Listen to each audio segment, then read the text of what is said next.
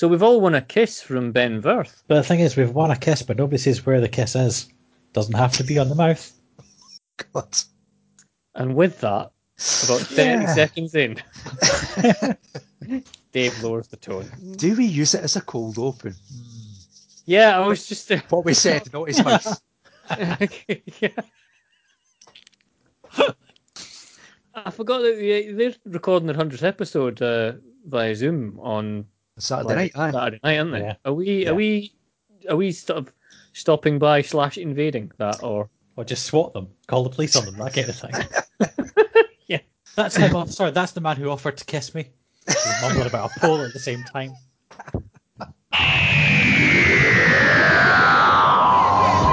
Quartier session! Wait a minute, oi, oi, oi, Mr. Quartier session!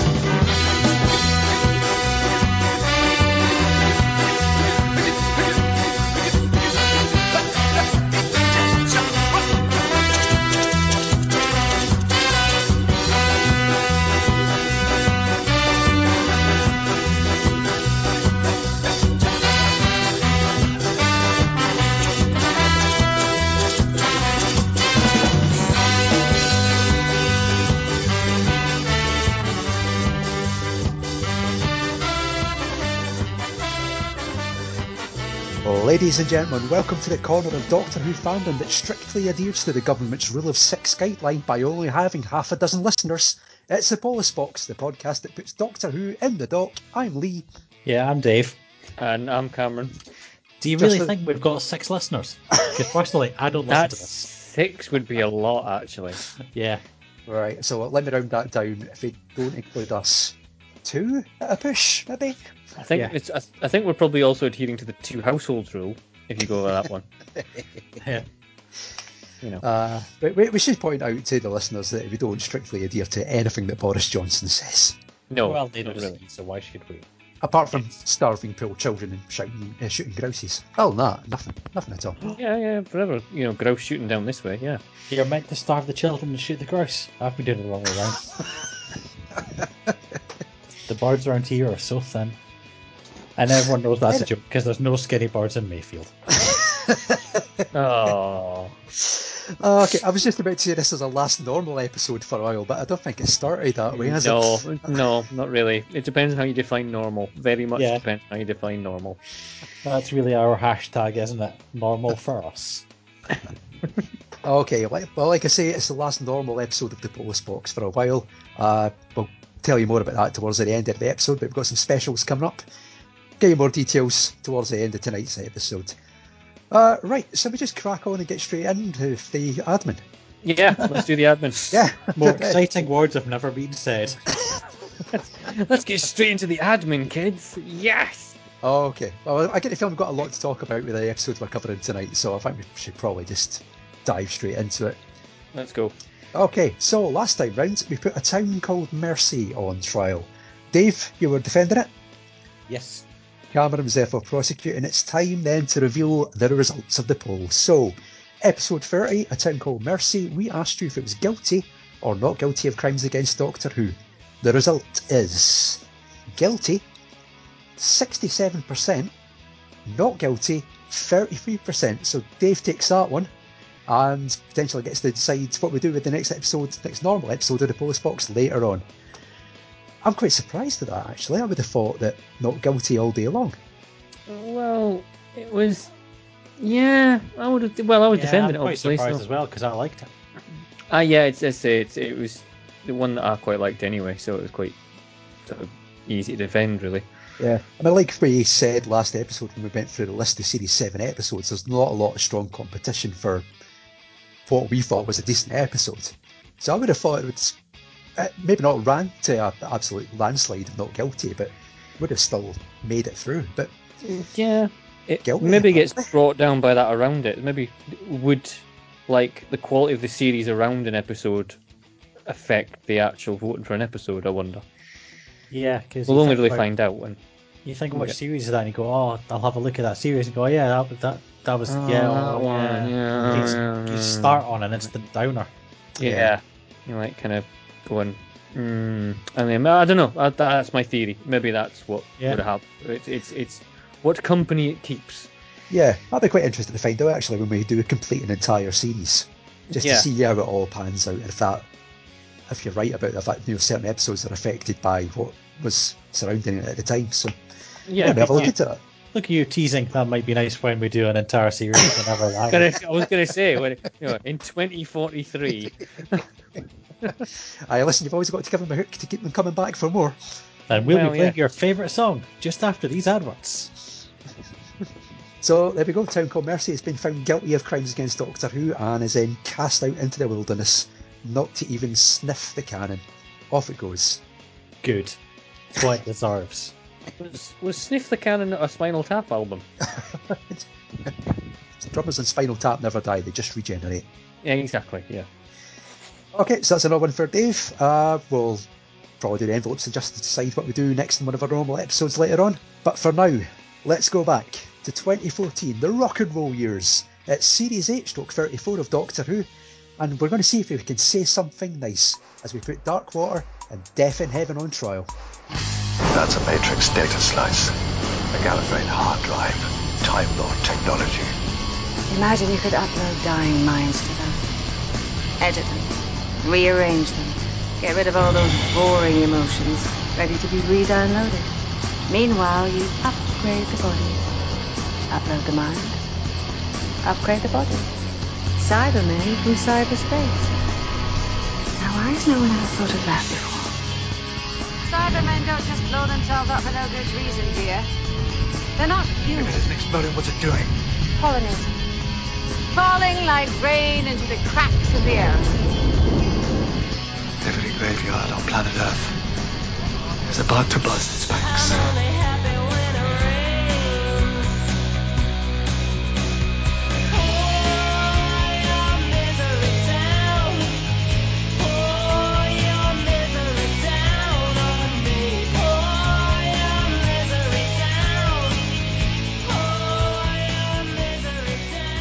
Water and Death in Heaven was written by Steven Moffat. It was directed by Rachel Talalay and produced by Peter Bennett, Steven Moffat, and Brian Minchin. It starred Peter Capaldi as the Doctor, Jenna Coleman as Clara Oswald, and Michelle Gomez as Missy, with Samuel Anderson as Danny Pink, Gemma Redgrave as Kate Stewart, and Ingrid Oliver as Osgood. It was broadcast on Saturday the 1st of November and Saturday the 8th of November 2014. And the viewing figures were 7.3 million for Dark Water and 7.6 million for Death in Heaven. So, Cameron, you're going to be prosecuting this one. I am indeed. Dave will be therefore defending. Who wants to go first? That makes sense, yeah. Um, I'll let Cameron go first. Oh, right, Come on. okay. Fair enough, as long as you're sure. pros- First point for the prosecution, then, Cameron. The first point for the prosecution is that the opening half of this story, so Dark Water, is essentially a 45 minute long build up to two reveals, neither of which are any good. There you go. I'll chuck that in there right from the get go. All right. So just the entire first half of this doubleheader is just nonsense. yeah, Completely well, it's, it's not. It's it's it's it's the most the the longest stretched out reveal, right? So you have the fact that Missy is the master is almost. I didn't even realize this when I first watched it the first time round, but as I say, I don't think I'd actually watched this since it was broadcast at the time. But there's a sort of five minutes at the end where they're wandering around outside St Paul's, where it almost goes to sort of comical levels that Capaldi has to go, "What? Who are you?" all the time, whilst she's there going, "Oh, you know, Missy, short for you know, I couldn't exactly call myself the master, blah blah blah blah blah, and all this kind of stuff." And it's like she hints at it with almost sledgehammer-like subtlety, and you're there going, "Yeah, it's kind of obvious, mate, It's who she is. It's kind of just you know, just get on with it." And then we're back again with Cybermen calling back to all the retro stuff. It's just yeah, right, it's Cybermen, we get you. It's 45 minutes of just two reveals, both of which are damp squibs at the end. Stretched beyond all belief. So the episode starts with its poss- what's possibly the darkest opening to any Doctor Who episode, at least of the modern ones, where it's all happy-go-lucky cheeriness and somebody dies. And it's not even like, oh, they've been kidnapped by aliens. He actually just gets hit by a car and dies. Hmm. It's Yep. so dark. It's it's incredibly dark and realistic, and then you think, oh, okay, the doctor's going to fix it, and he comes back and goes, nope, he's dead, that's it. You think the doctor will turn up and save him from the aliens that have killed him, because Danny's not really dead, but he is.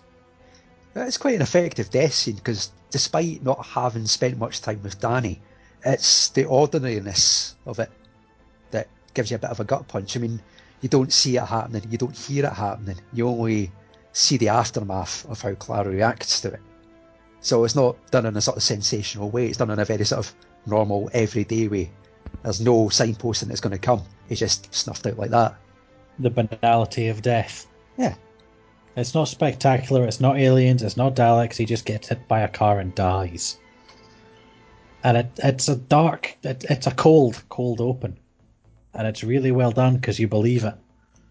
And then you've always got this little hope that it's going to be aliens or the doctor's going to save him, but no. And it's it's just that opening five minute spell, and you believe that he's dead by the end of it. And the music comes in and think, okay, so it's going to be about, oh wait, Danny's actually dead.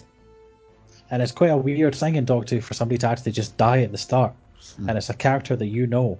It's not like the episode of Casualty would start and you get some random going, I'm off outside now.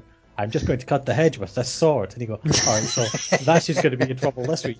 Aren't you? Aren't you going to wear a helmet if you're going outside on your bike, Malcolm? Yeah. No, I'll be fine, mother.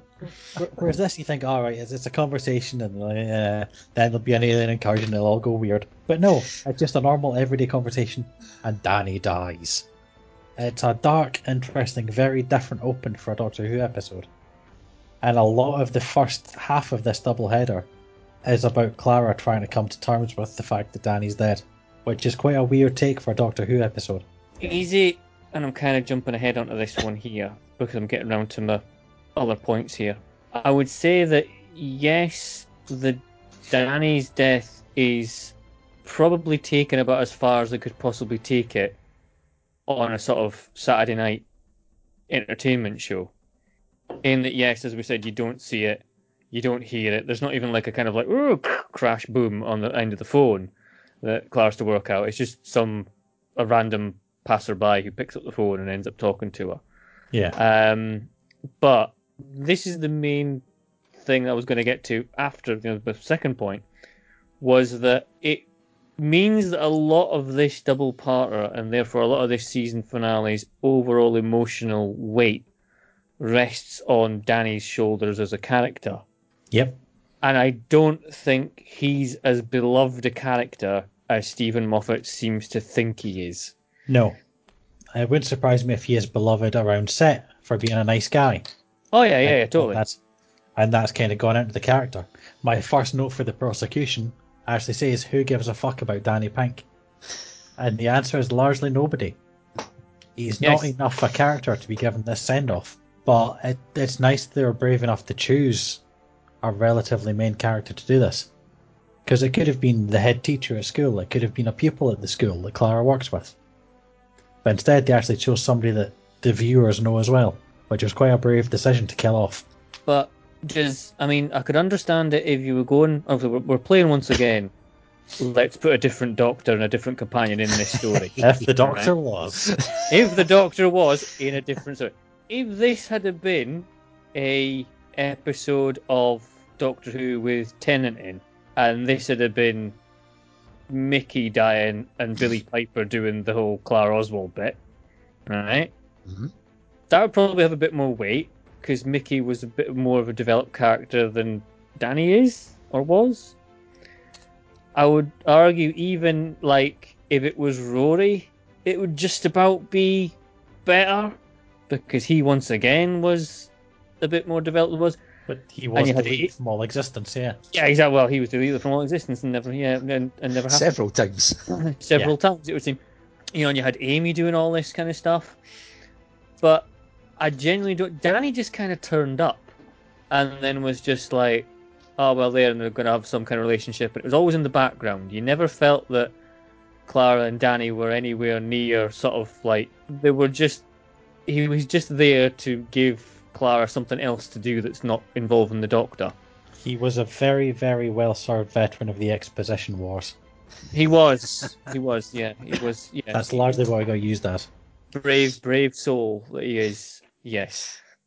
Yeah, so that would my- my argument against that. Yes, it's an impactful opening for a character's death, and yes, it's off screen, and yes, it's handled quite well, which is a bit of a contrast to what comes later.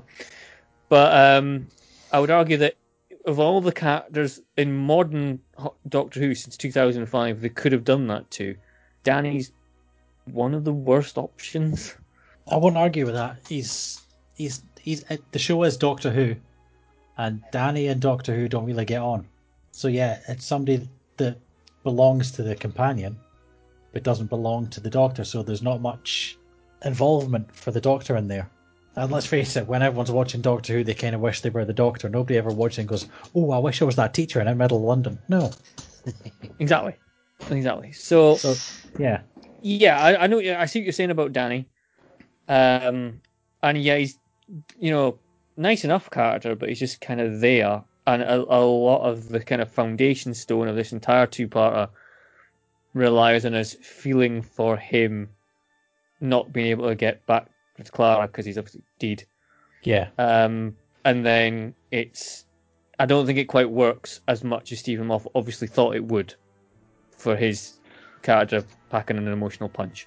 So you could argue that it's quite a pivotal moment in the story. So there is something else apart from the two reveals at the end that pushes the story along. Um, You can't It- really put that down as a nothingy scene. That's something important to the overall arc of the story. It is his final mission in the Exposition Wars. All he gets used for is to get the Doctor and Clara to go look into the afterlife. That's it. He gets he gets killed for that.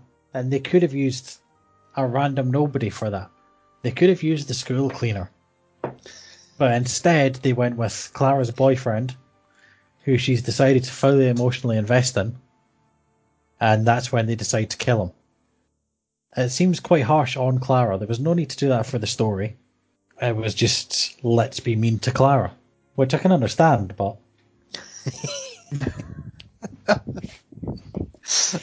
That's another tick in the much loved companion section. Yeah. if we're doing it, they could have actually done it the other way around, and Clara could have died. And That Danny, Danny could have got the Doctor to help. probably, yeah, because then the Doctor would have actually probably been more sort of driven to try and find out what was going on. Yeah, Because at the minute, you know, at the start, you've got that whole scene with the, the, the, the volcano, and it's, you know, that probably wouldn't have happened had it been Danny, you know, trying to convince him, but he would spend a lot of, there would be less of this kind of like, oh, well, no, we can't possibly do it, you know, change it fixed point in time and all that kind of stuff. Which we've kind of already touched on in modern day Doctor Who in Father's Day. Hmm, yes. Was that not the whole concept of Father's Day? Was the fact that they couldn't go and save, um, save her dad? yeah, because then the flying time monkeys would come and fix it all. Yeah, the the sort of praying mantis things come and try and heal time Yeah, because there's he's a lot not of supposed to be there. There's a lot of mm-hmm. echoes of Father's Day in this. Yeah, Yeah. there's a lot. It's kind of like on the core of it's the same sort of principle, or same mm-hmm. idea. So yeah, we've already established that that's not a thing you can do, but then suddenly it's fine because effectively we're gonna go to the afterlife now, and that's all okay. Which I think is code for Russell T Davies has left. so we're gonna do this. this is how we would have done Father's Day had we done it in yeah. Whatever Yeah. your Uncle Russell says you can't do, we're going to do, and we're not Yeah. to tell him. you now, because later we're just going to wreck Gallifrey. and then Chris Chibnall comes along and goes, Well, hold my beer. Um, so, yeah, I've totally lost train of where we were going with this, but never mind. Um, you somebody mentioned the volcano scene, and and in the defense of this episode, there's a few cases where the Doctor gets to show that he's not just a human; he's different, and the volcano scene is one of those because Clara slaps drugs on him, betrays him, strands him on a volcano, goes, "Yeah, I'll still help you." That's more what you've done to me. But It shows that he's not bound by human emotions almost. the weight of the volcano scene is surely completely downgraded not long afterwards by being revealed to be just a simulation. It's not real. Yeah, Obviously, it's not real. 'cause It's a telly show, Yeah. but It- it's you know. And they didn't even film it in a real volcano. What's that? I know they've got a real volcano. They didn't, they didn't BBC try melt cutbacks. Capaldi. She didn't even throw the keys to the TARDIS in the fire. She kept them safe. There was No, no, risk exactly. filming that. in back in the day, in the proper series, that would have been a volcano in Wales. um, and it's not. Um, You mean a core in Wales painted orange? yeah, quality, with painted orange with a few sort of uh, folk just sticking their heads out the- behind, behind bowls with straws, going. Possibly with a bubble machine. yes, Nah, things were much better back then, weren't they? things were much better. Yeah, yeah. If it was Pertwee, he wouldn't be doing any of this stuff. He would have given Danny Pink a good slapping. Big Danny Pink a good slapping. Yes. So I the volcano scene's an interesting one because I always believe, and I was trying like when I was running through this, I was writing in my notes, kind of going, I'm gonna have to be slagging off Os- Clara Oswald again in this podcast, and then I remembered, no, I slagged her off on the time lash when we were on that a couple of weeks ago. Yeah. Because my problem with Clara is that she seems to do the most extreme and stupid thing whenever she has a situation to address at that time. And in this case, it's even though it's revealed to be a simulation, she's like, that is it. She's like, I'll drug the doctor, I'll steal all the TARDIS keys, I'll get him to take us to a volcano, I'll throw in the keys in the lava one by one and destroy them until the end result of that is we won't be able to get back into TARDIS and we'll be stuck in a volcano. Grieving, I understand, yes, fine, but that is a bit extreme because Clara will then go on, obviously, kind of go, you know, later on she'll be like, oh no, I'll just have a Raven death count put upon me. That'll be fine, not a problem at all, because I want to be the hero in this. Clara always does the most illogical and stupid like resolution to what she thinks is a resolution to a situation. What's It's your sort point there, Cameron? You're right, she does. That's her character. Yes, that's her character, and that's why she's a pain. And we have to remember that all this happens before she finds out it's a simulation and she's been duped. For Clara, what's happening is very much real. Yeah, it's only but- once the action of throwing the keys into the volcano, and betraying the doctor's happened, that they, she then finds out that she's been the one that's had the sleep patch put on her, and the doctor's manipulated the situation. Wonder how many times he's done that.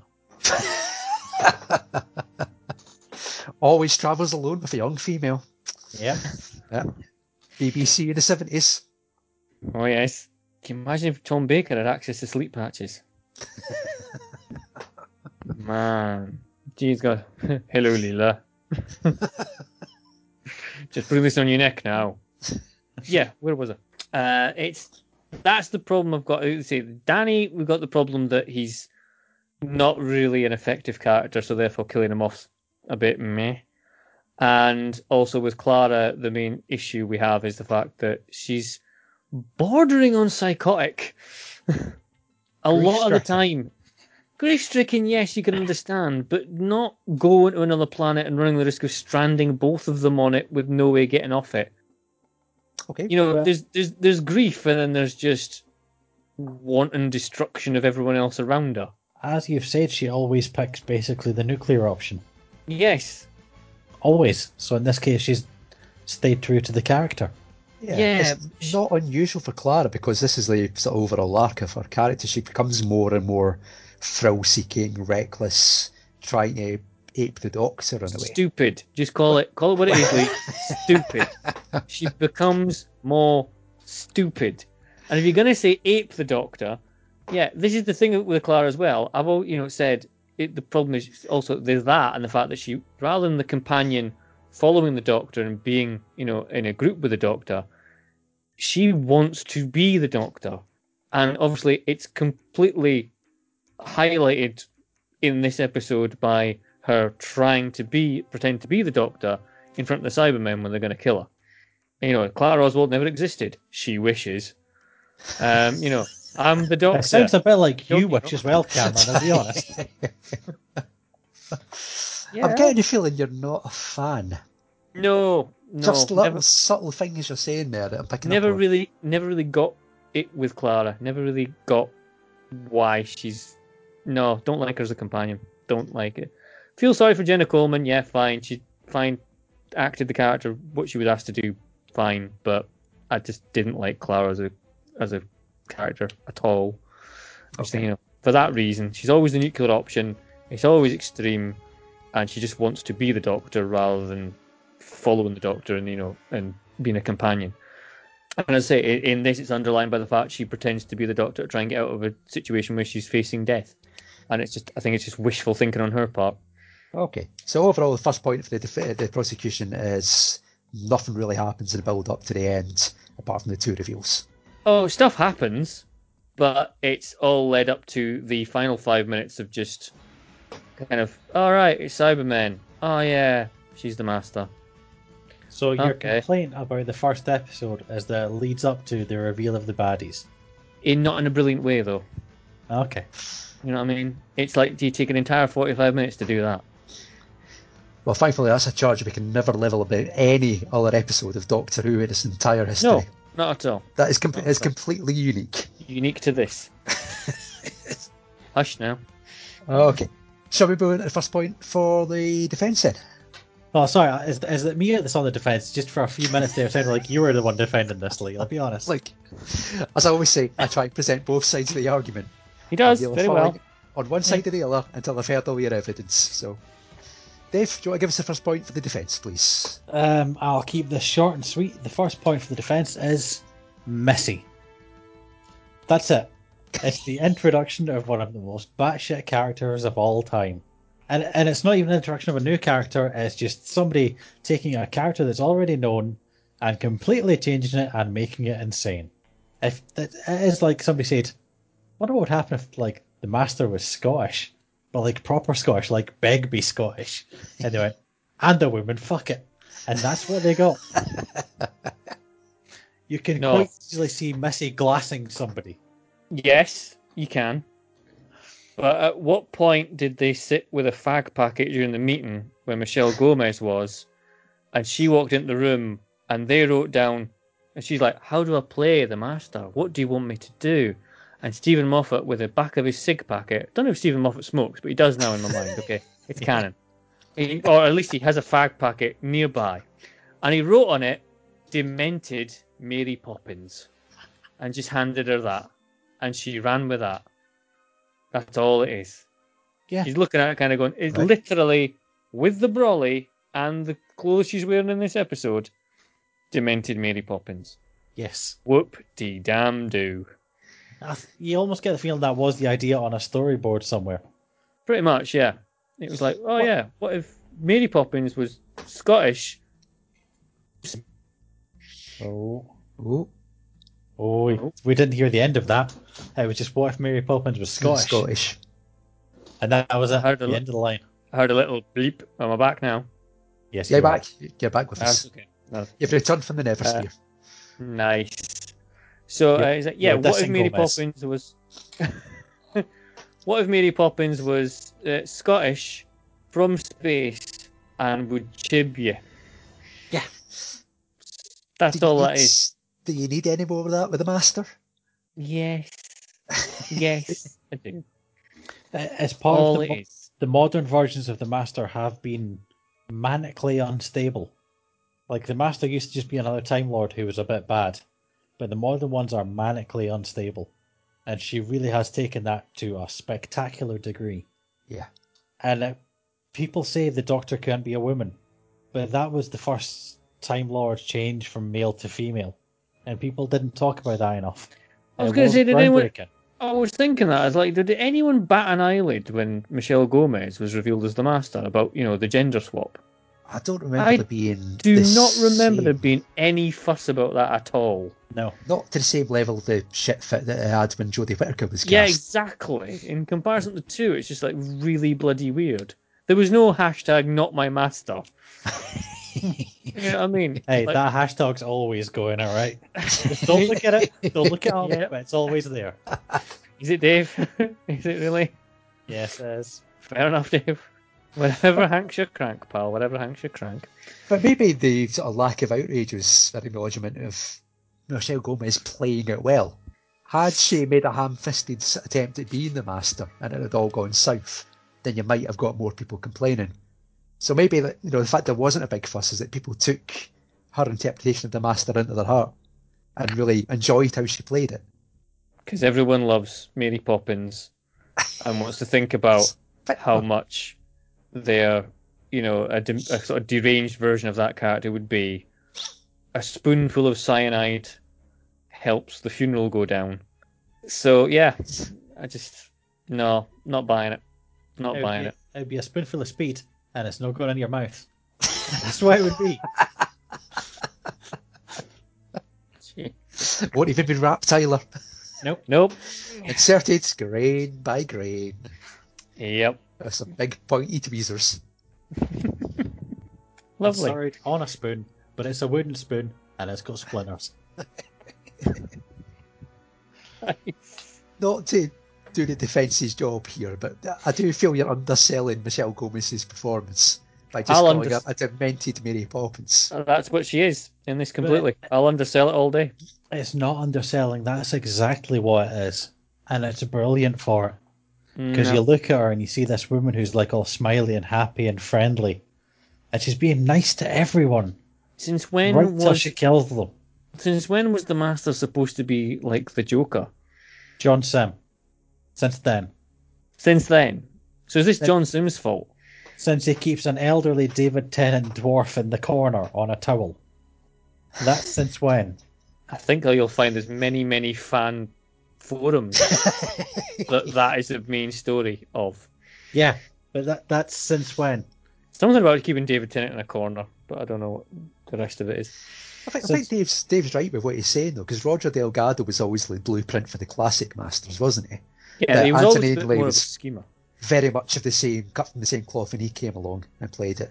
So it's probably the case that John Simm's the blueprint for the new series. Because you sort of see that with Sacha Dhawan now. He sort of plays up to the maniacal side of the Master and being sort of outrovertedly unhinged, if you see what I mean. Blowing up a plane while he's standing on it. Yeah, John- very much like the gung John Simm would eat tramps. Yeah. Crispy. There's the episode title John Simm eats tramps. Let's go with that. Um, no, I say I just think yeah, the new Master's a lot better. John Simm was a lot better. Michelle Gomez is not the best modern day Master at all. I didn't say she was the best. I said she was very, very, very different, but still hmm. believably the master. She, No. she, going back to what you said about Clara's character, the actress took the character and ran with it. She made it exactly what she was asked to do, and it's a, it's an incredible character, whether you like the character or not. It's an incredible character and a really good piece of acting, because you actually believe that when they said cut, she pulled out a knife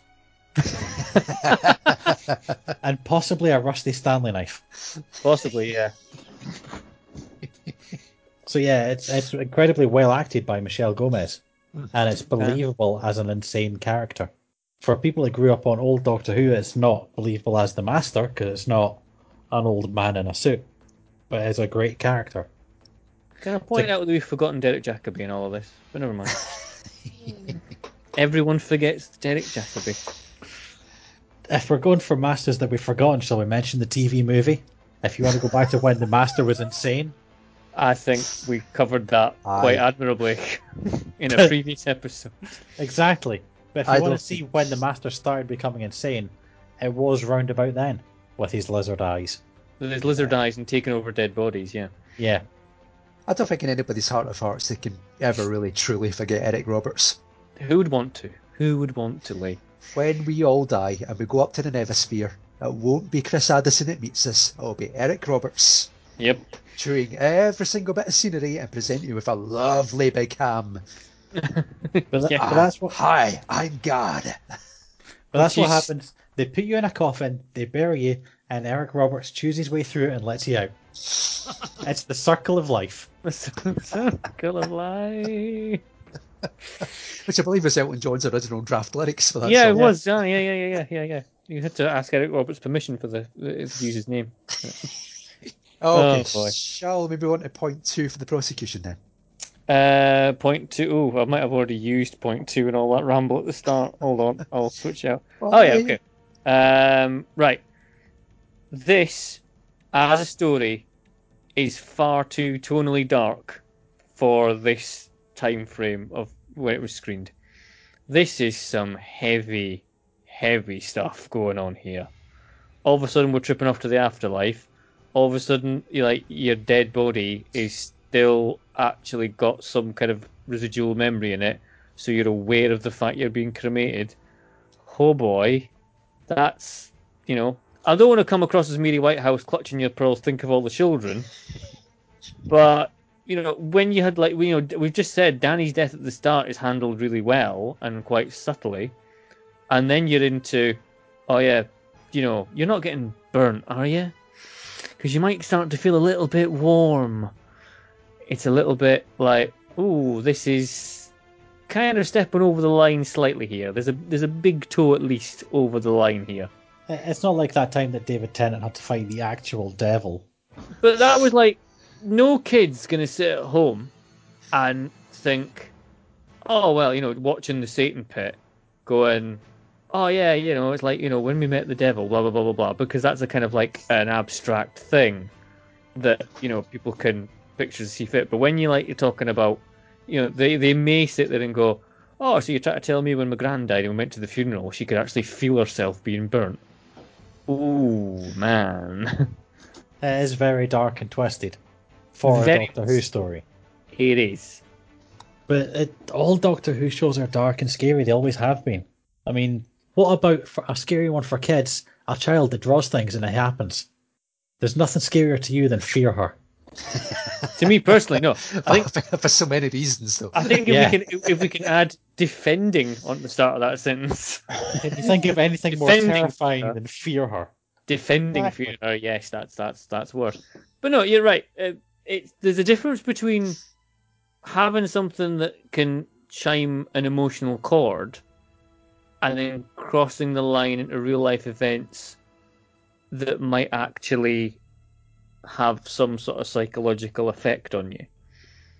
You know, what I mean, I just keep thinking, you know, there might have been, you know, kids with recent deaths in the family that have been, you know, maybe watched this when it was broadcast, and that would have been a bit of a screw up. You know, you're having this story tell you, oh yeah, yeah. By the way, they could they could feel that, you know, a little bit warm, flame grilled, num num num num. num. Especially when the next day they can wake up and they smell bacon cooking. Think it's happening Exactly, to them. exactly. They're like ran. No, it's just nah. Uh. It just it it seems real. I can appreciate the idea, but it's we do, we do find out that it's not actually the afterlife. They're not dead in the traditional sense. they are still dead bodies though. Cybermen use dead bodies sometimes. The Daleks kill people. There's always death. The television will suck your face off if you watch one episode. But never has it been. television. We we don't get death in Doctor Who, and then we don't like have someone shot by a Dalek, and then like, well, there's the graveyard which they were buried in, and they can probably still feel, you know, go into the entire mechanics of them.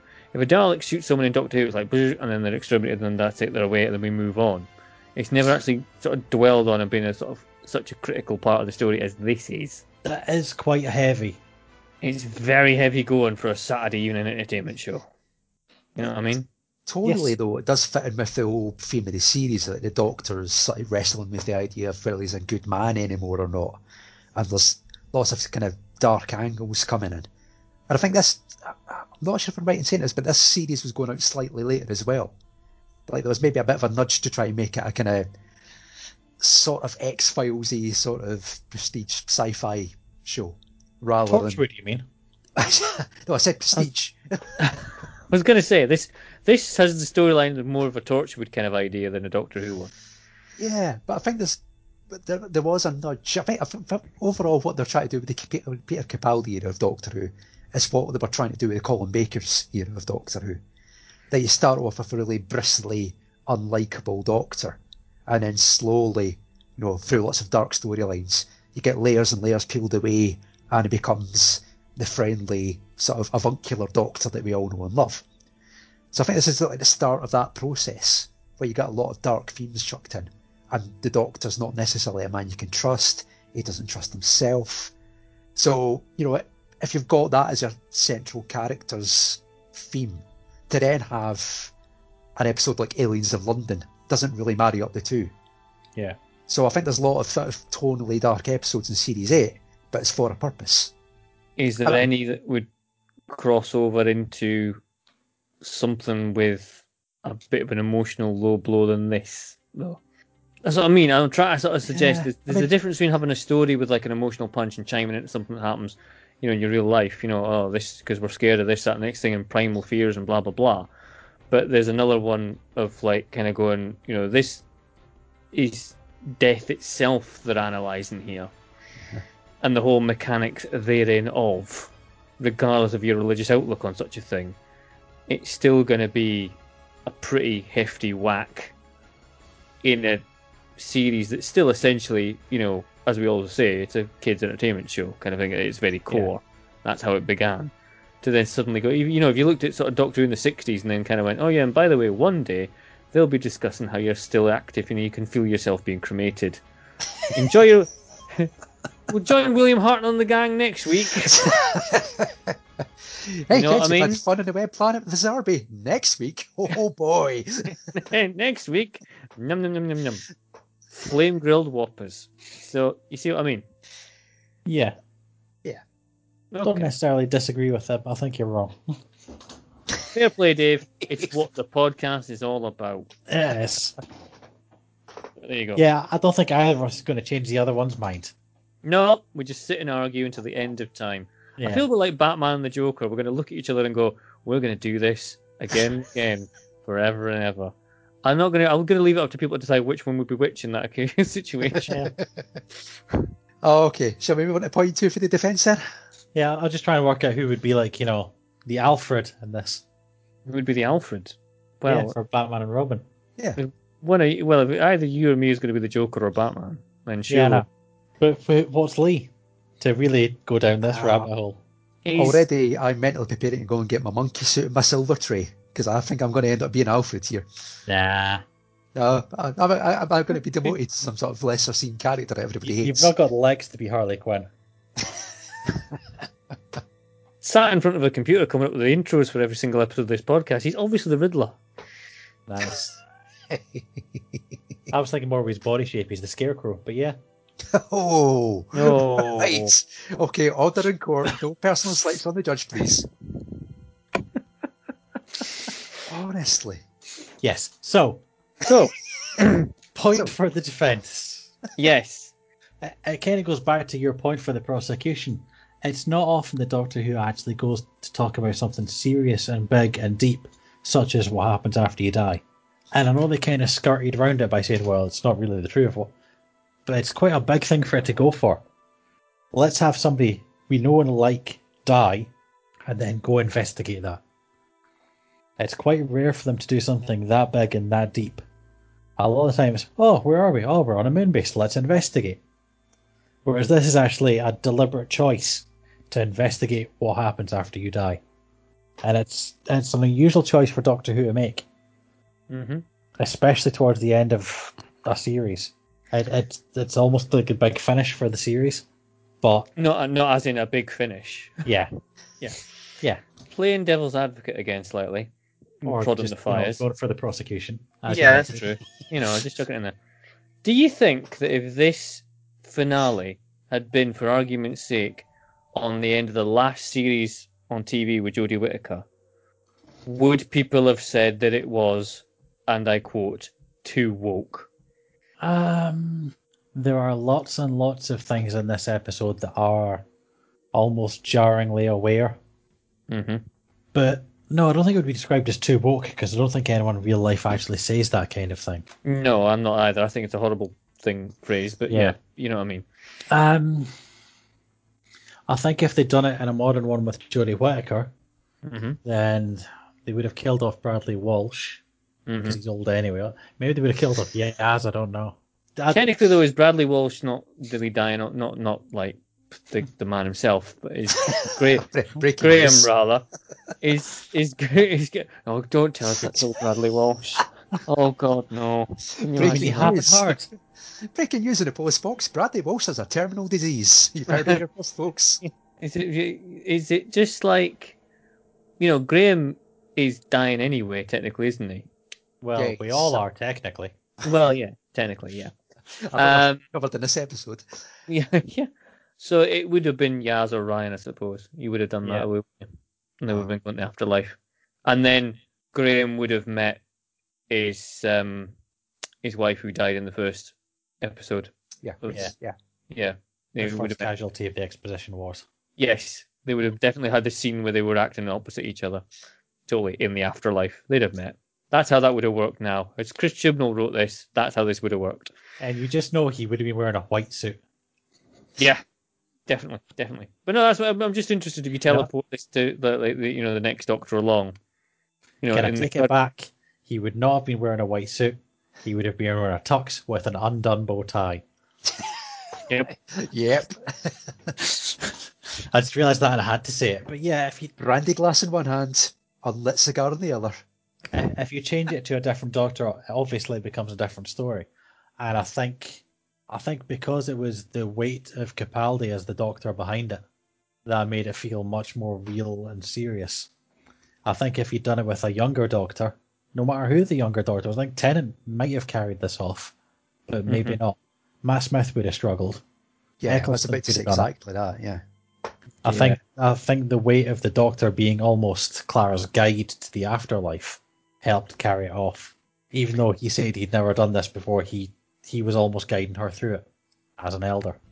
I think I'll give you that there's a lot of occasions where Capaldi's outright acting chops cover up a lot of Steven Moffat's more strained story ideas. No. It, it does seem sometimes like he's written the story, but he's written a very loose story, and he's got three or four scenes or lines in his head that he really wants to get in it. Mm-hmm. And a lot of the rest of the time, the actors are trying to save the story from the scenes that he's forced into it. Yeah, that's probably probably fair to say that. Have you got any examples for this story then?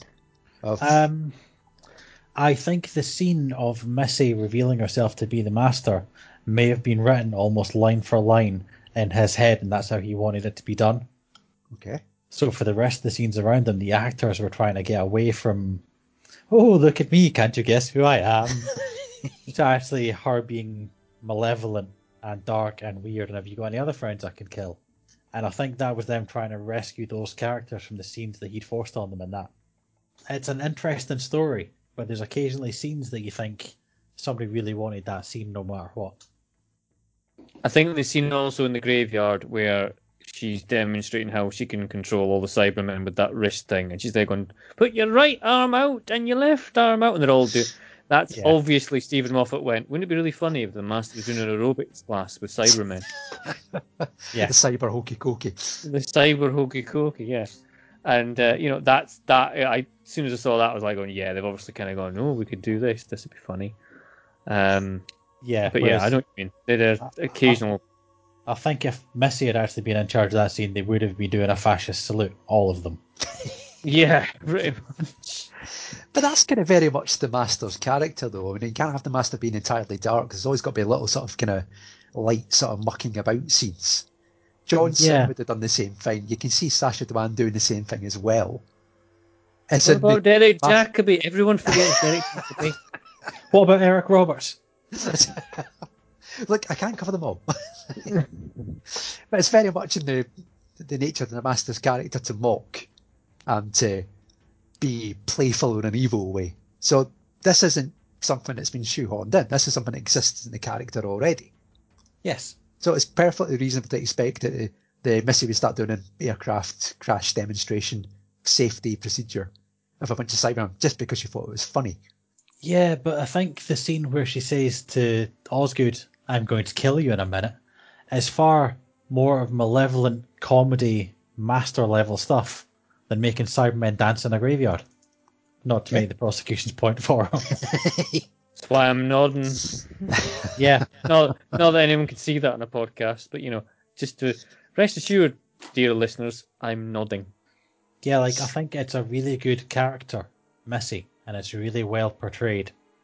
But occasionally it's too light almost and too comedic for comedic's sake. Because Missy does comedic for almost torture's sake. It's like I'm going to kill you, and then she starts the countdown, and it's funny in a really dark, weird way. Having the Cybermen do a safety demonstration isn't funny. It's childish and not that intelligent, which is not what you want the Master to be portrayed as. I'm nodding. For the purposes of the tape, Cameron is nodding. So yes, apparently that was my second point for the defence. Okay. Dave shaking his head now. Shall we move on to point three then? Um, ba, ba, ba, I bring out the big gun? To bring out the big gun now? Is it wrong? I don't want to see a big gun look- on camera. I'm slightly looking forward to the end where I can actually bring up my prosecution points as well. Because there's one or two I've got that I've not written down. Let's have the. Did why did you do both? Because I kind of like to think about what you might say so that I'm ready to talk against it. Oh, fair enough. Okay. That's what I do with my notes as well. I try to see what both of you might say. Yeah. okay. So I've got I'm kind of prepared for both sides. okay, I'm bringing out the gun now. Right, here we go. Smoking Alright. gun. And it's two words. Well, it's mainly three by the time I finish it. Right, okay. The Cybermen, like most modern Cybermen episodes, are defeated by love. We are one step away from James Bloody Corden. Let's not forget we had that whole crap episode where it's like Alfie. Of- this is essentially the same thing on a much larger scale. The Cybermen are defeated by oh, because we love each other, and Clara and and, and Danny love each other, and so therefore they won't listen to Giza Break. No, sorry, no. At least when it was gold, it was a tangible thing. No, they're defeated by pain. He's in pain. That's why the inhibitor doesn't work because the pain's too strong. It's not love. It's- There's no power in the love. It's the pain. Yeah, take that, Holly Johnson.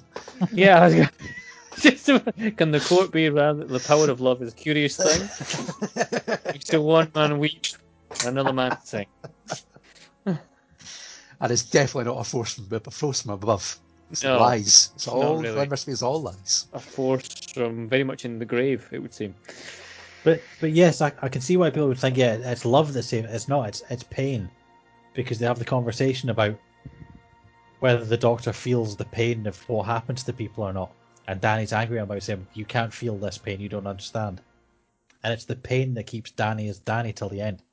Not love, it's the pain. And it's a very very dark bit of Doctor Who.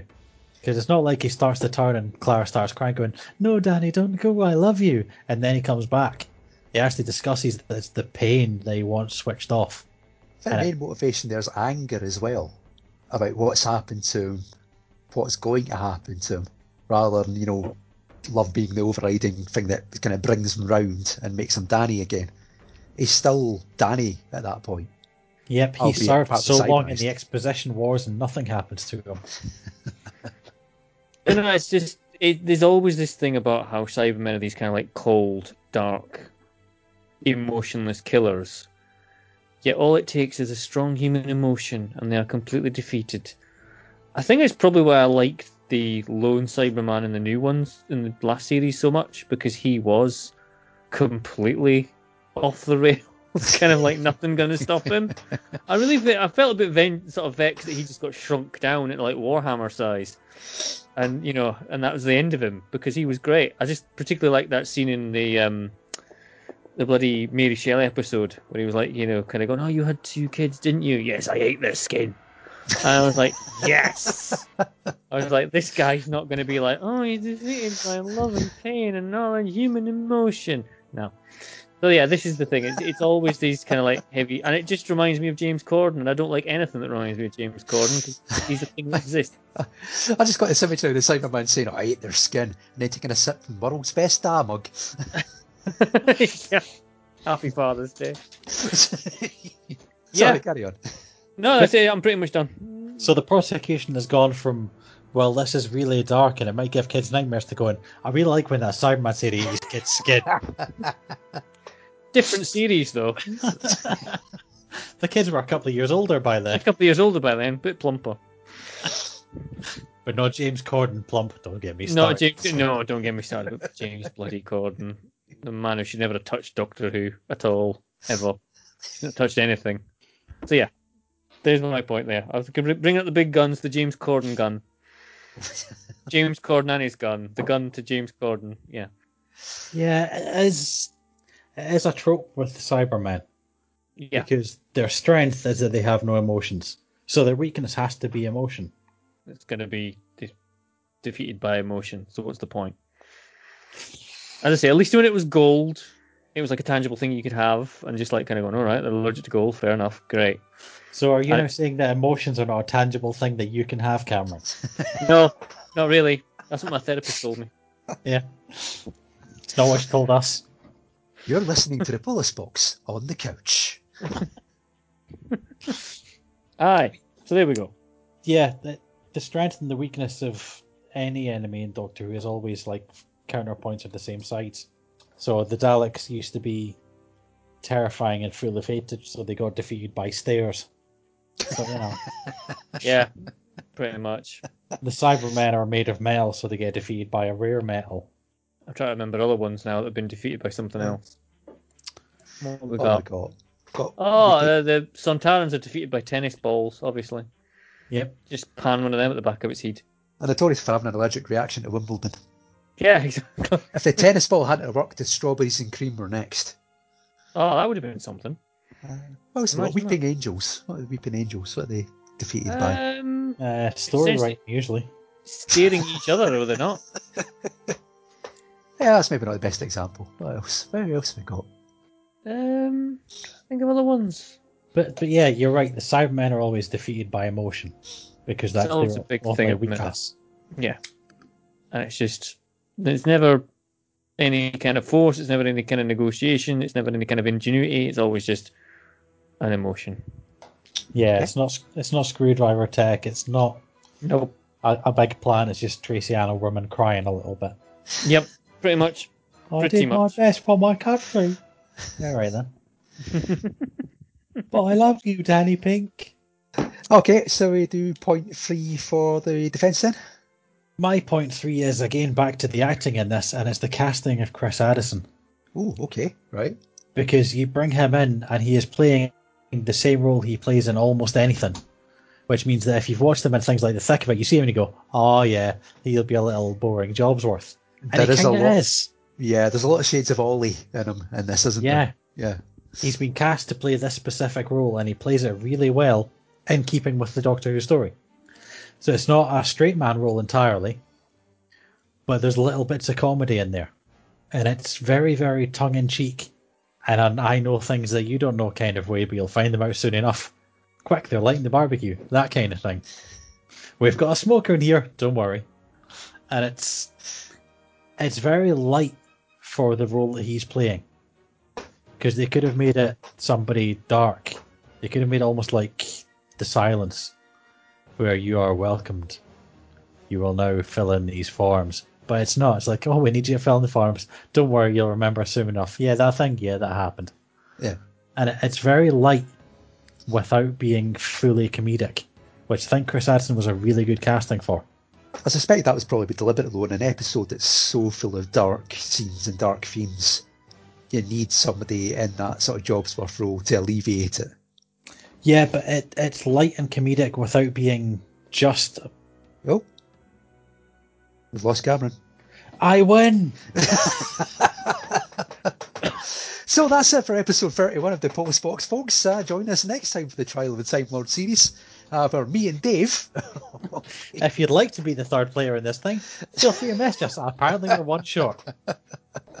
so open editions on Twitter. If you want to be Cameron, just tweet us with hashtag I'm the new Phillips.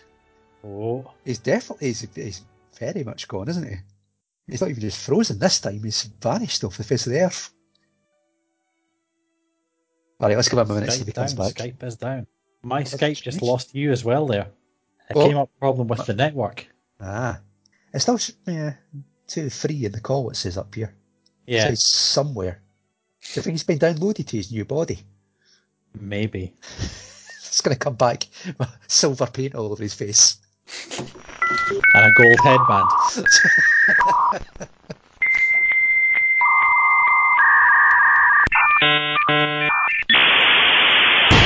Plusnet, good honest broadband from Yorkshire. Oh, well, I thought that was going to be an awkward phone call at Plusnet in the morning, but it seems to be all right now. See, we were coming up with side plans for you. we were going to have you sit somewhere with Wi-Fi, like McDonald's or Burger King, and phone us on Skype from Burger King to do it from there. Fuck it, we'll do it live. Oh man. This was immediately after the thought we could just have live live auditions for your replacement on Twitter. Since you'd unexpectedly quit the podcast. No, I would be. I would be. No. no, I'd be sad. we're we're only joking. Good. We Cheers, were working out Dad. what we'd do if you just deleted all your like social media accounts and we couldn't find you. just go just go back and edit them out of every single episode from 13 onwards. It definitely- And it just I sounds was like two never guys there. having a break. Just have it sound like two, ba- two guys having a breakdown. Talking to so, it's fictional. Yeah, that's a good point you've made there, Lee. What do you think about that? Just bleep every single bit of Cameron out of it.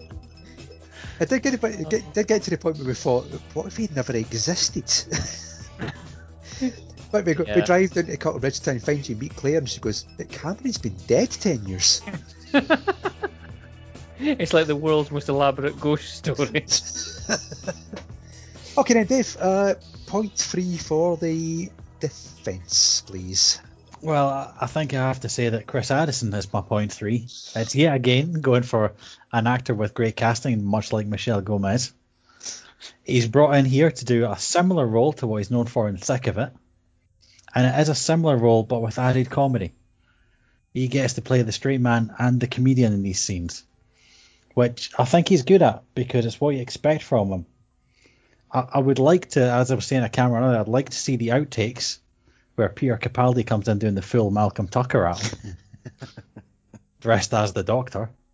But I, Are they ever in the same scenes to do that though? No, no, I don't think they are. I don't think they are. No, I don't think they weren't. at all. there is a scene where they're together, where Missy kills Chris Addison. The Doctor's there. He's on a screen though. Ah, no. Is he on the screen or is he in the room? that's- That's Dr. Chang you're thinking of. Is it? Yeah. Yeah, Dr. Chang, the sort of flunky that comes in and is only there to be bumped off. That's Well, at least Dr. doctors look the Chang! same to me. Hashtag not my doctor. Not my master either. Um. Oh, But yes, they might not have been in a scene together, but I can see how they might have been Yeah, yeah, yeah. They would have. Yeah, on had, it, set had together. the opportunity arisen, you're not telling me Peter Capaldi was not going to storm into that room and go full Malcolm Tucker on him just for the old Yeah. time. So yeah, I think Alright. Chris Addison's just a really good. It's a good character, but he makes it his own character, and it's really good casting. Is it not a bit the same as what he's always played though? Yeah, with a, but with a little bit of added squee. but that's oh. what he was hired for. The thick of it, he's largely a straight man, despite being a stand-up comedian. So this brings him in for what he's known for, with the added bonus of what he's actually good at.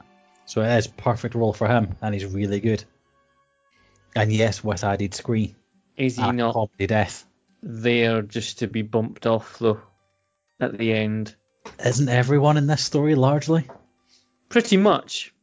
Like that's what everyone is there for when it's a master story, at least the modern ones. Everyone's there to be bumped off. And re-uploaded into a new body. Yeah. I mean, Okay. there, is, there is that, but he is there to develop a large amount of the plot to move things along and explain the Nethersphere and to reintroduce the child that Danny Pink killed to him. It's not just like he's there just to say, oh, that, this is the plot, that's what's going on. Joins a lot of strands of the story together. Are you trying to tell me he's a medic in the Exposition Wars? He's an accountant in the exposition. Exposition Wars. Brilliant. What a place to be. He's one of the accountants behind the scenes in the exposition wars who sends people out on patrol and tells them why they're patrolling and what they're looking for on patrol. And why it's funny and asks if they're being cremated. To make light of people being burnt while they're still away or unconscious in a slightly dark way. Okay. Okay. But, but I think also your point earlier for the prosecution that it's an incredibly dark subject and a dark story. I think Chris Addison brings some mild humour to it to lighten it. I think the Dancing Cyberman is too light and too comedic. Whereas Chris Addison with almost was it deception, which weird. did and Lee he- just did Lee just have a bit of the COVID there?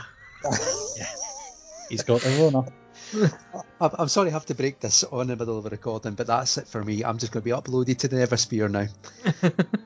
Next time I see you, I'll look completely different. and We'll I'll be doing have to- aerobics in a graveyard.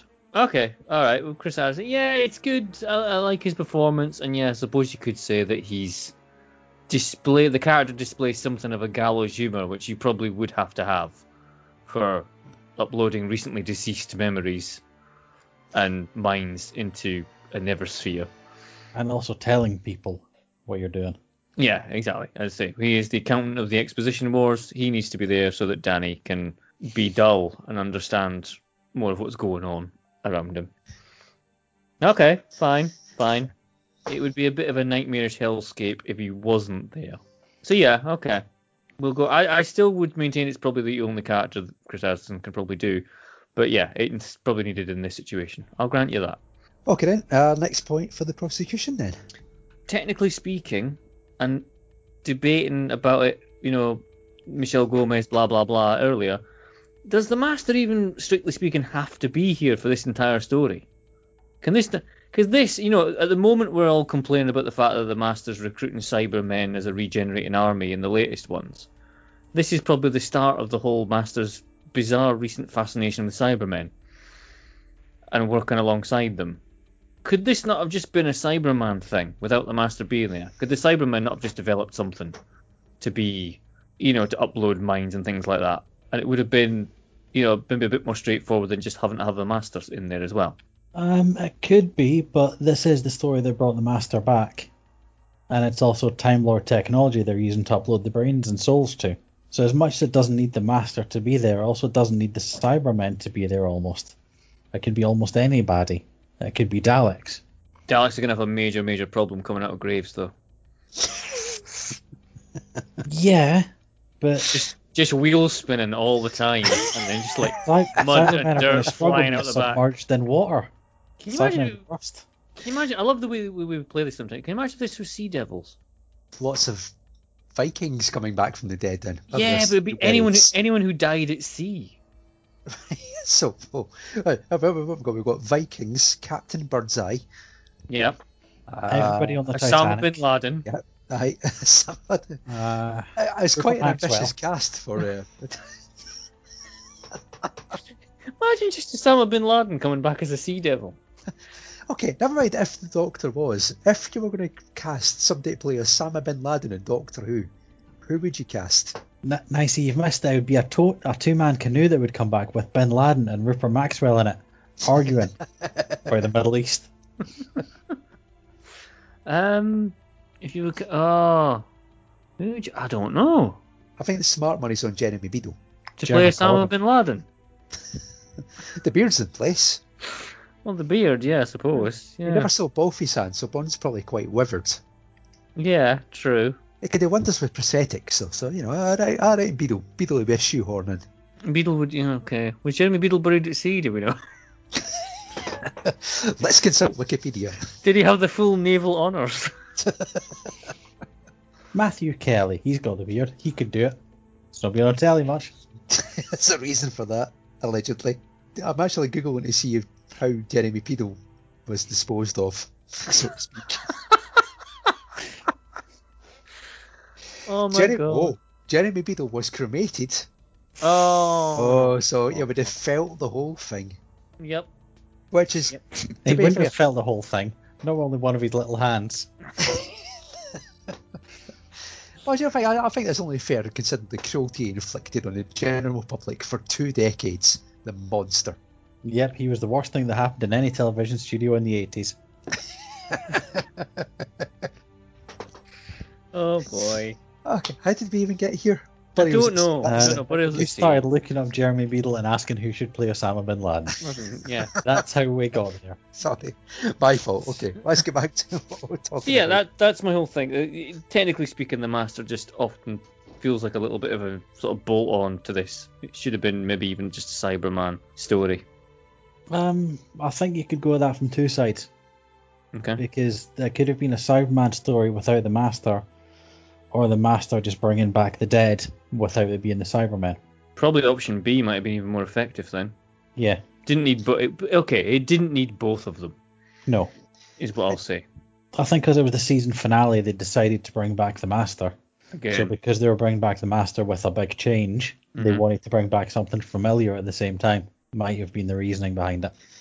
hmm I think one kind of anchors the other. I mean, he, he, he kind of needed a catalyst for all this plan. And I don't think the Cybermen would have the sort of benevolence to think of this by themselves. You need somebody pushing the buttons and pulling the strings in the background for this sort of plan to come off. So the Master would probably be the natural fit for that. Yeah, it's quite a convoluted plan for the Cybermen. Yeah. essentially, also all just boils down to I want to give the Doctor an army. Yeah. Why? Just why? 'Cause there's always been that thing with the Doctor. If as if he actually had the power, would he decide to fix everything? Because he's always trying to fix everything, but from relative positions of weakness. So if you put him in charge, what would he actually do with power? He's- Forgetting the fact that he's an incredibly intelligent alien with a time machine, you know. But what if he Yeah. had actual power?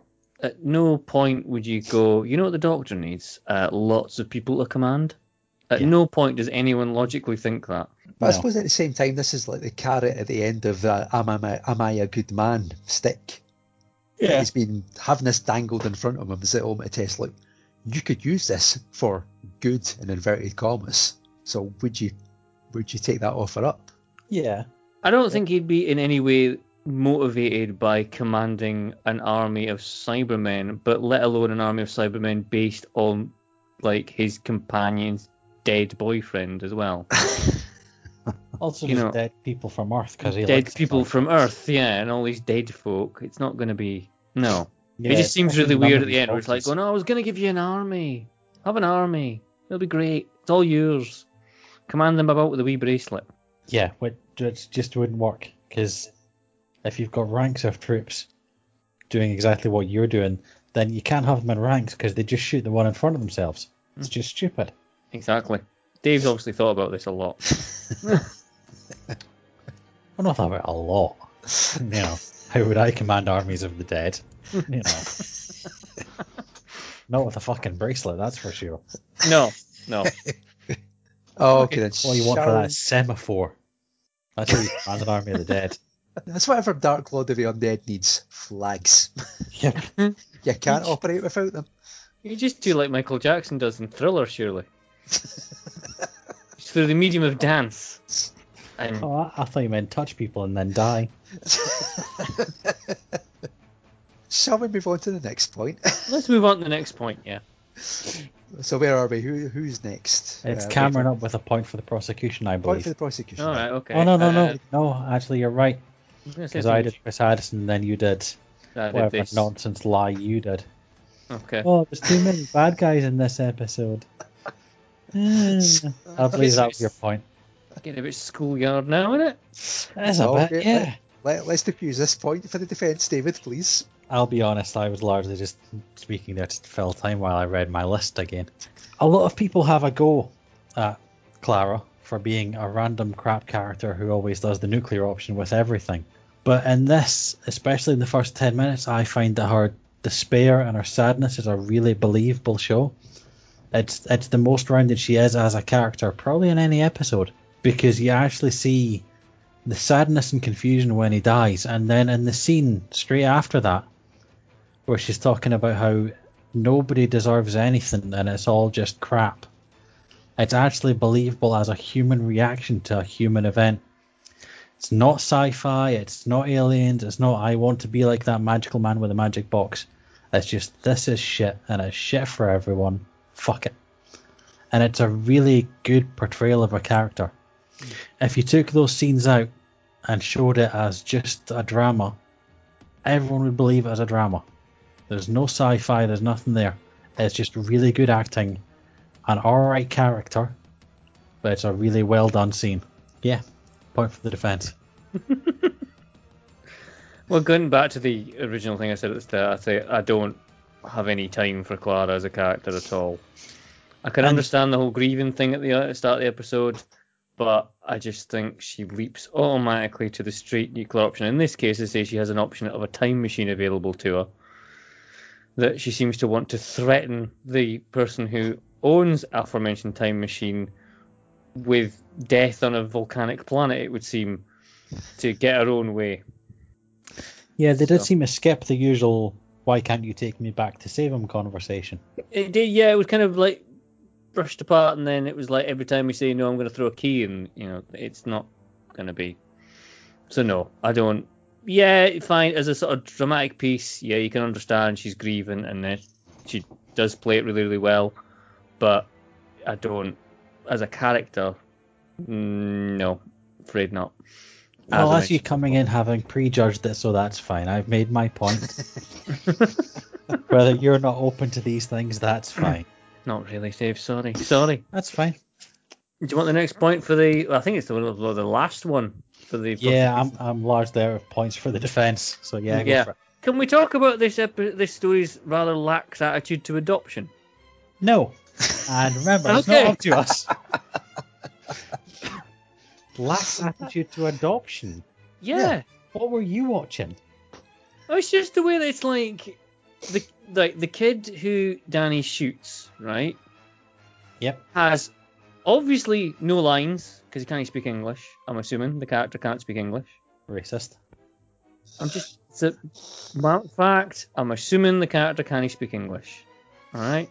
What what are you basing that assumption on, Cameron? Is it the colour of his skin? Like I said, racist. Growing up in some Bosnian war zone or whatever. Ah, to, to be fair, that could have been Greenock. Yeah, well, aye. But Still can't a- speak English then. they, they seem to he seems to meet Danny, cower away from him, then with no scenes to explain the change, at one point towards the end, they're sat next to each other quite happy. And then he is sent back through this portal to Clara at the end of the story. When I think she's hoping that Danny's coming back. Yep. Um, and then she ends up with this refugee war child that, as far as I'm aware, never quite got mentioned or referenced again. Uh, Danny does say to her, find his parents, so we can maybe assume that he went back to whichever war-torn country he's from. Were we ever shown that, or is there still some war torn child sat in Clara's flat? or waiting for her to come back? Just doing What? the dishes, the hoover, and she's getting told it's all in place. He'll get paid one day. He comes over here, he does her housework. Does her housework. Cowers every single time the fireworks go off on the 5th of November. Doesn't try to integrate because he can't speak the language. Bloody immigrants coming over here through their portals from the afterworld. Coming over here. Pretending to be dead. And if you look at tomorrow's papers, that's exactly the Daily Mail headline. Yeah, exactly. So that made my whole thing. There seems to be this, um, this weird sort of subplot of an adoption thing going on that never gets referenced again and just seems a bit out of place. I think it is largely the end of the exposition war for Danny. Pretty much. Because he's a very, very not fleshed out character. Because we know all these things about him, but it's all a story about a person that doesn't feel like we've met. Because he's Yeah. this he's this soldier who's been at war and he's done things and he's seen things.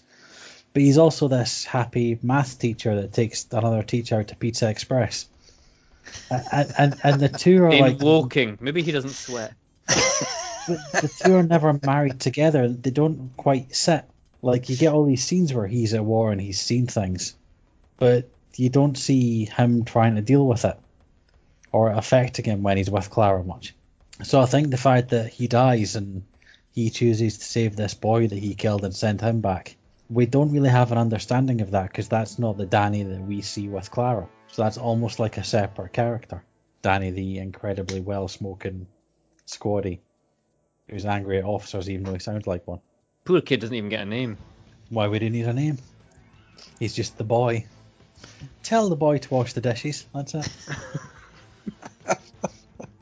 Oh boy. That's So, the, yeah. one, the boy. The boy.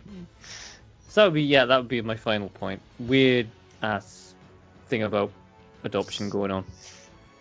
Yeah, they could have done it where there was no way to come back, but there was a way to send a message.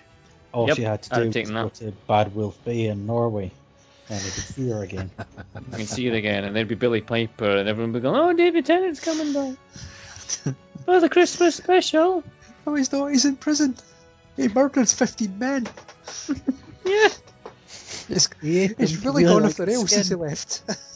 Do all former doctors end up doing stuff that involves them being serial killers then? Because Matt Smith, Matt Smith did the stage version of American Psycho when he left Doctor Who. Tennant's Yeah. done Des. Has Christopher Eccleston played anyone with a knife? no, he's just actually killed nine men. Yeah. Wow. He found out Okay. they're messing up a park and he just mm. lost Yeah. it entirely. Nobody knows where the bodies are buried. Fair enough. Well, we can wait until um, Jodie Whittaker plays Rose West in a few years' time. and I'm joking, but you know, there's a possibility. Yeah, I mean, she has got an immaculate patio in her house. Exactly. She, almost like she knows what she's doing. Yeah. You know, research. She's Hashtag more like not my the rose. grown-up Madeleine McCann.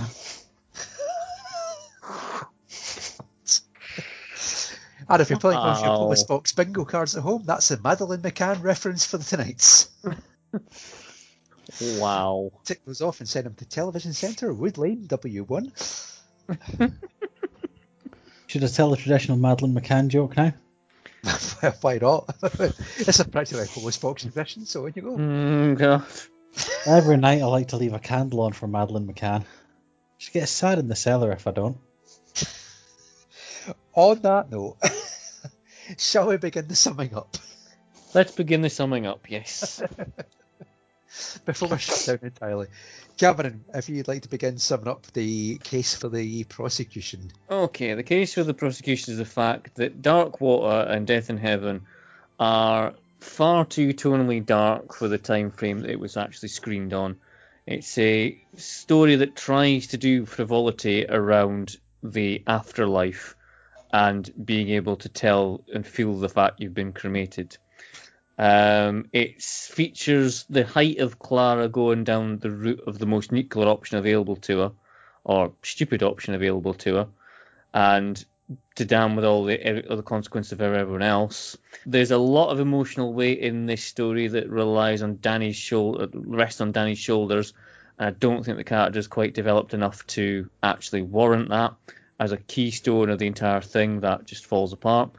We're getting dangerously close to James Corden territory because the Cybermen are defeated by love or emotion again, and the Master is it's too much of a departure from previous Masters.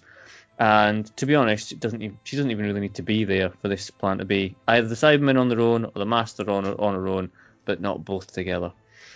And war children appearing out of nowhere. Weird adoptive thing going on. Strange. Hang it high. Guilty. Okay. Dave, for the case for the defence, please. Sum up. Well, there's quite a few reasons for the defence. Yeah, first of all, the casting of most of the characters. Chris Addison's great. Michelle Gomez as Missy is an inspired choice. If you're going to change the gender for the Master and have somebody back rap crazy, bring in a Scottish woman. She's perfect for that. Clara finally gets to show some actual emotion without it being overly excited, needs some medication excitement. The doctor gets to show that despite people betraying him and stabbing him in the back, he's different. He's not going to look for revenge, he's actually going to help them. And I also quite like the callback to the classic Doctor, where they mentioned the Brigadier. They could have left it as just Kate is just new and different, but they mentioned the callback and he gets a shout, which is a nice touch. So this is actually a really good story. It's a nice send off for Danny. It's a great introduction for Missy, and it shows that the Doctor is not just a man with a magic box. He's something different. He's an alien. He's slightly wrong. So that's why I think this is a great Doctor Who story, and it's canon, and it should stay canon. Okay, right, fair enough. I, I'm going to break protocol here because Dave touched upon something that we haven't actually talked about. So before, Uh, can- a before before you start on this, can I just point out that it was in my notes and it was also in Cameron's notes. have we discussed the cyber brig at length though? No, No. I think I, I feel we probably should because this has been a big thing since this went out. So I'm going to ask you before I start giving the verdict: cyber brig, yea or nay? Nay. Definite nay. I'm sorry. Somebody's at my door. I have to go. I'm not allowed to talk about it. as a, the defence. um, I think it is a ropey, pointless, stupid bag of crap, or nay for short. Okay. I think it was disrespectful. Does feel like the entire dedication to this, the Brigadier, a beloved classic series character in this story, is a painting on a wall of a plane and a Cyberman. It's an afterthought. If you could look at the Brigadier in the old classic series and like someone was to tell you, yeah, he'll get turned into a Cyberman and just fly away, you'd be bitterly disappointed. Yep. Okay, fair enough then. Well, Uh, on if you say that's how he would get treated, he would be very disappointed. Yep. okay, well on that point then, we'll move on to listener evidence. Uh, the time lush, the errant son of our podcast, has returned Uh, and Oh. says, "Whoever thought up the scene with the cyberbrig needs to be shot in the face." so I think broadly he agrees with both of you. Yeah. I think there's a hint of that. Yeah. Yeah. So that's that's the listener evidence. Brilliant. Awesome. Okay, then so we begin the verdict? Shall we begin summing up? So the you're Dark telling Water? us that even though we appeared on on the time lash, they didn't give us any evidence for this. It's a different world, man. It's a different world. They are our sworn enemies, apparently. I think they're too highbrow. Yeah, the air he must be thin up there, disappearing up they'll the be like, you know. arses. I could see they're, they're going to be like they're going to be going. We need to talk about themes of PTSD displayed in uh the, this dark, you know Dark Water, Death in Heaven, and we'd be there going electric pubes. That's from the man that brought up immigration and abortion issues, whatever, fucking adoption and shit. All of a sudden he's calling other people highbrow. Fine. Yeah, come on, Cameron. What was the knob jokes? Yeah. It's Plenty of those 80 later. episodes. You know the drill. Plenty of those later. God, we should just let them cut off. Right. it just doesn't get it. I'm gonna cry now. we love you, really. Oh, Okay, then. Right, shall we get on to summing up the verdict then? we're probably better, yeah. yeah. Okay. Right, so then, Dark Water and Death in Heaven. Before we begin summing up properly, we have to ask is this the most hated finale of the modern era of Doctor Who? The evidence seems to point that way, but how much is that down to a brigadier shaped elephant in the room? Before we even touch on that with a unit approved barge pole, let's take a look at what this two parter does well. This finale tries to break some new ground. Before this point, our finales have been Dalek invasion, possible Dalek invasion, an unhinged Prime Minister posing a threat to the gen- public, imagine, and the threat of all of time and space unravelling. Boring. Dark Water and Death in Heaven give us something different to play with. Sure, at the heart of it, it's an invasion story, only this time with Cybermen. But there's more at play here. We see, perhaps for the first time, a companion truly betraying the Doctor's trust, not just attempting to cave his napper in with a polystyrene rock like Turlough. Granted, the betrayal didn't physically happen and was engineered to an extent by the Doctor himself, but it's good to see what can happen when a companion loses something important to them, more so than the relationship with the Doctor and what they're prepared to do in order to get them back. Another first is Doctor Who getting to grips with the concept of life after death. Sure, you can argue this has been done several times before with regeneration stories, but this is the first time it involves us mere mortals and explores the fear that we all have regarding death. It's a very Doctor Who idea to portray the afterlife as being a real place, but only within the construct of a Time Lord idea. The whole concept of the episode and the way it plays out is suitably creepy in theme and atmosphere, tackling something new to the series. We've got a strong supporting cast here, there's some old friends returning, and the introduction of debatably the best incarnation of the Master in the new series. Michelle Gomez nails quietly unhinged here, and doesn't have to resort to the slightly over top portrayal to get across the insanity ingrained in the character, as she efficiently kills off characters with a sort of sinister absent mindedness. There's lots of nice visual clues to the Cyberman be- Cybermen being involved before we meet them.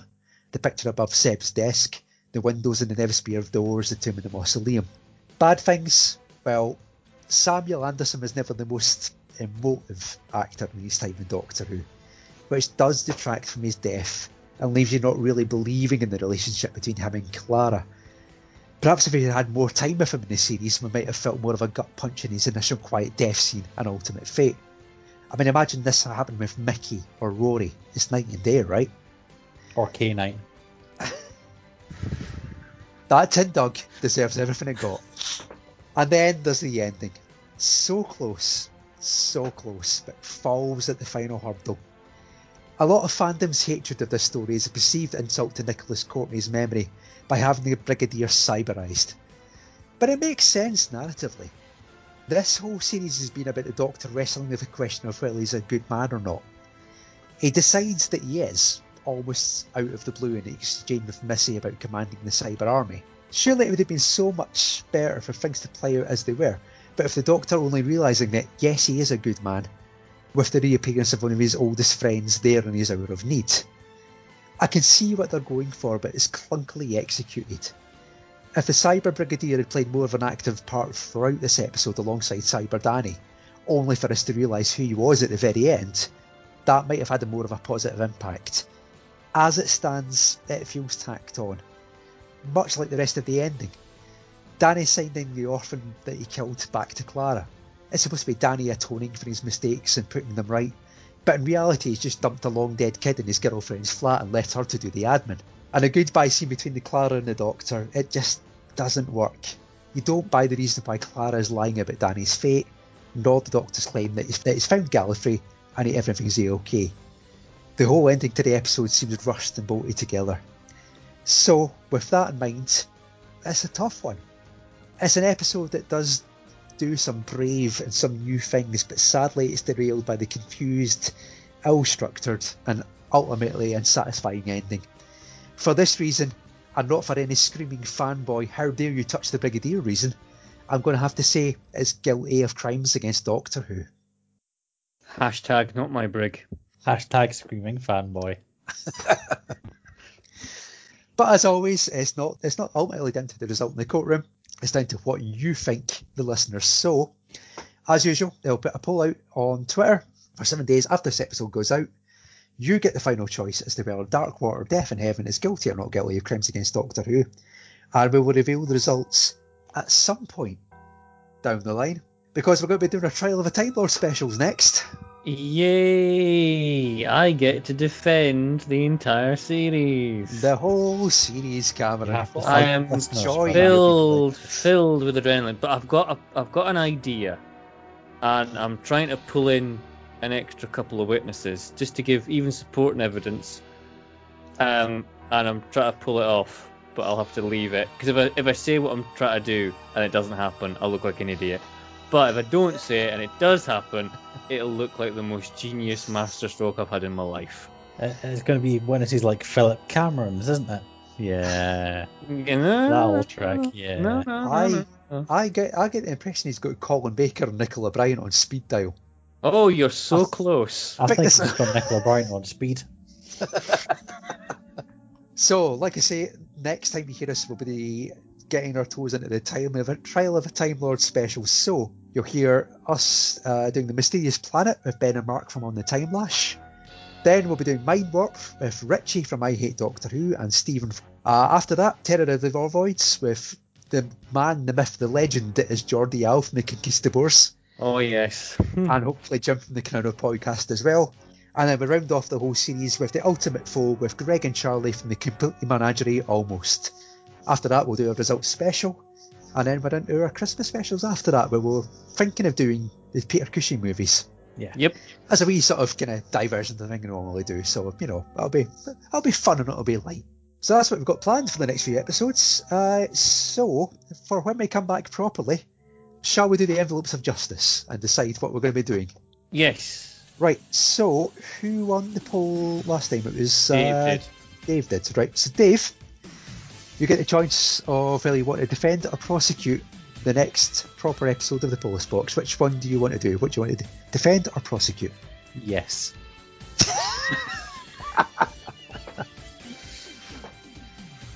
You can wait until it comes out and then decide then. You know what I mean? Uh, oh no, the fun's are not knowing though. So I'm prosecuting the Time Lord trial thing nonsense serial that we're doing. You So are I'll- prosecuting the entire series. Yeah. I'll defend the next real episode after that because it's only at least Okay. fair. Okay, right then. Let's find out what we're going to be doing in the next proper episode, which won't be till about January. So, you know, Something like that, yeah. keep this in your mind, folks. It's only like three months. So, Cameron, I'm going to run my fingers along the envelopes. At any point, say stop. And what we draw is what Dave will then defend yeah. In the next episode of Polis Box. I am now Okay. fingering the box. Oh, yes. So back and forward it goes. Where it stops, nobody knows apart from Cameron. Mm, stop. Okay. Right then. you know, you know me sort of say variety is the spice of life. Yeah. And you know, the, the envelopes of justice can throw up anything at all from the entire history of Doctor Who. Can I just another check? Capaldi. You did take Trial of a Time Lord out of there, didn't you? Well, we we did, yes, yeah. It Did, has yeah. now been removed from the box. So, when we come back after Christmas and do our next proper set of episode of the Polis box, we will be doing something from the Steven Moffat era of Doctor Who. Oh, Yeah. right. For the third time in a row. So, it's either going to be Matt Smith or Peter Capaldi. Totally got to be Peter Capaldi again, isn't what it? would I wish for? Ah, Matt Smith, Betty. That's the point, actually. If you were to wish for a Capaldi or a Smith, what would you want, Cameron? Definitely Um, Peter, because fuck Lewis. well, what I'd be if Dave's defending, I'd be prosecuting, wouldn't I? Oh, sorry. um, Prosecuting. oh, what could I kick? There's a fair. Oh, don't. After slagging off James Corden, you're going to tell me it's going to be the Lodger or something. I don't know, I've not looked yet. Oh. Shall we find out what we're going to do in episode 32 of the. Sorry, not 32, episode 36 of the Polis box? Or something like that, yeah. Along those line, yeah. Some follow number. Okay. We are doing something from the Peter Moffat.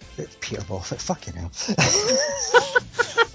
we're going back to the Davison years. Okay, we're going to be doing something in the Steven Moffat years of Doctor Who. Cameron will be prosecuting the Zygon invasion and the Zygon inversion. Yay! Yay!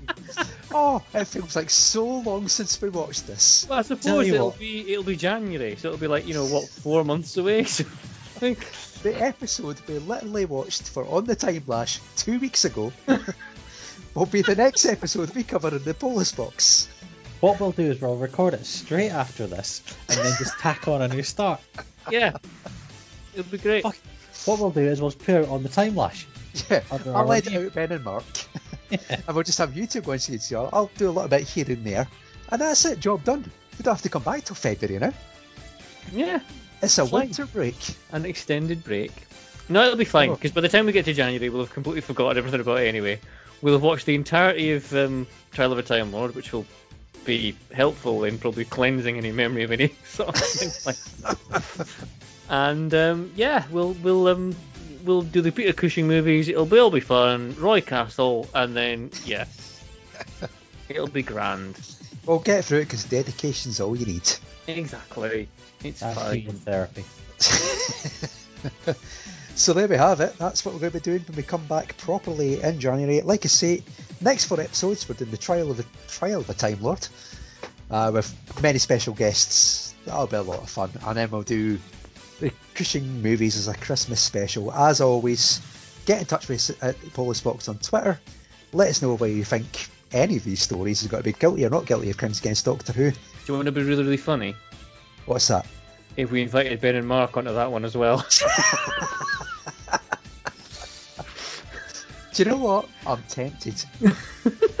I'm really, really tempted. Let's put the shoe on the other foot and see how they look. yeah. Because then we'll never know what actual episode we were on. and